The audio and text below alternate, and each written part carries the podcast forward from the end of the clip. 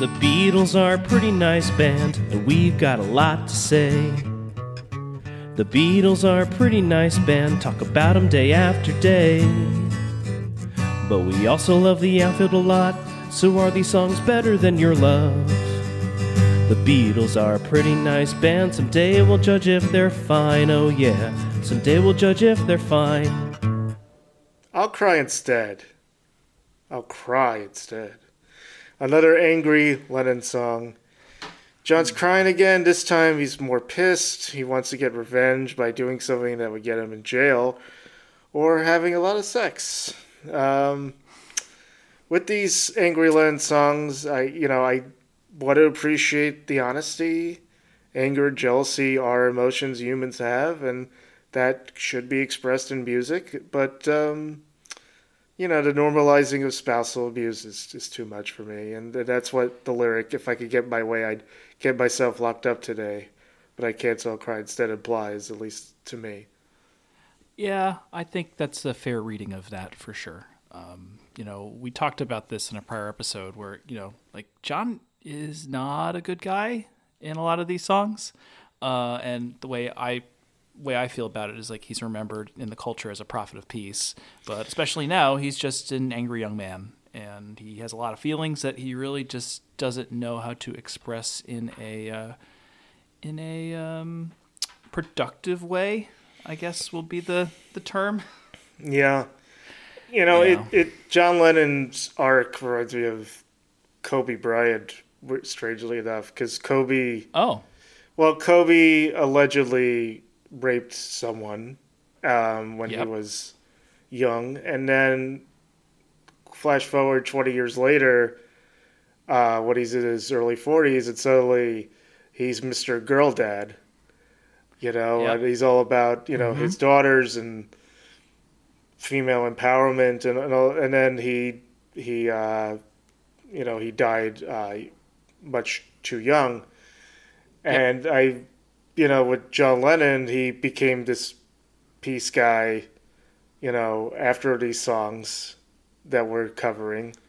And he had a, you know, a tragic death at a young age. And I'm curious what would have happened to John and Kobe if they uh, would have fully redeemed themselves or not, or what you know what they would have done right. had they had they lived. As John uh, would sing later, he was uh, changing his scene.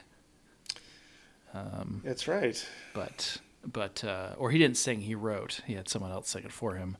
But mm. and I don't know if that was necessarily even true after that point. But you know, right. For now, he's yeah. He's he's an angry young man and you know misogynistic and uh, yep. it's not fun.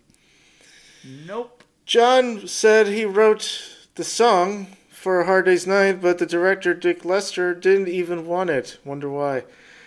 Instead, uh, he resurrected Can't Buy Me Love for the sequence when they're all running around and jumping. And of course, you don't know what I'm talking about because you didn't see it. Um, John says he likes the bridge to the song, though. That's about all I could say about it. And that's the one where he says, Don't want to cry when there's people there. So he likes when he's just talking about crying and not, you know, what he's going to do about it. So yeah. that's interesting. Uh, yeah, the lyrics hint at the misogyny, which Lennon would more explicitly reveal in Run for Your Life. His confessions of insecurity will later be explored in the likes of Help and You've Got to Hide Your Love Away, both much better songs, I gotta say. And in a different movie. That's right. The next movie that next movie that you did see? I don't remember. I have seen. Okay. Yes. There we go. We'll we'll talk about it when we get to help, I guess. Yes, which is soon enough. Yes. There's only a, one album in between. So, author musician John Kruth describes this song as one of Lennon's stalker songs. Oh God. One side, you can't do that, and no reply, which we'll get to uh, next week, I believe. Uh, Lennon's wife Cynthia later described such songs as reflecting, quote, the frustration he felt at the time. He was the idol of millions, but the freedom and fun of the early days had gone. Mm, as far as, mm-hmm. far as she knows. Um, the music, meanwhile, was influenced by country and western, genre the Beatles, in particular Ringo, were fans of. We pull, we play both kinds of music here, country and western. Mm. Sorry. That's your Blues Brothers reference of the day. Thank you Um, for that. Yes. Um, so put that on your bingo sheet for the week. Mm-hmm. Uh, this, a song we won't talk about, "Act Naturally," uh, takes Ringo's fascination to the to the country and western genre to its zenith. So right. Well, then there's What Goes On on Rubber Soul, which we'll see. sure. Yeah. Well, uh, Capitol Records released the, the album Something New in July 1964 in mono and stereo. The mono version contains a longer version of I'll Cry Instead, with a third verse, with identical lyrics to the first, extending the song from a minute 48 to 209. The precise reason is unclear. So yeah, at least it's a short song. That's At least it's shorter. But Can you imagine, What- what- like, come on, what? why, why did they get 20 extra seconds? for this stupid song. Yeah. Josie Scale, jo- big time Josie on this one. Yep. Let's. Uh, it's a Josie.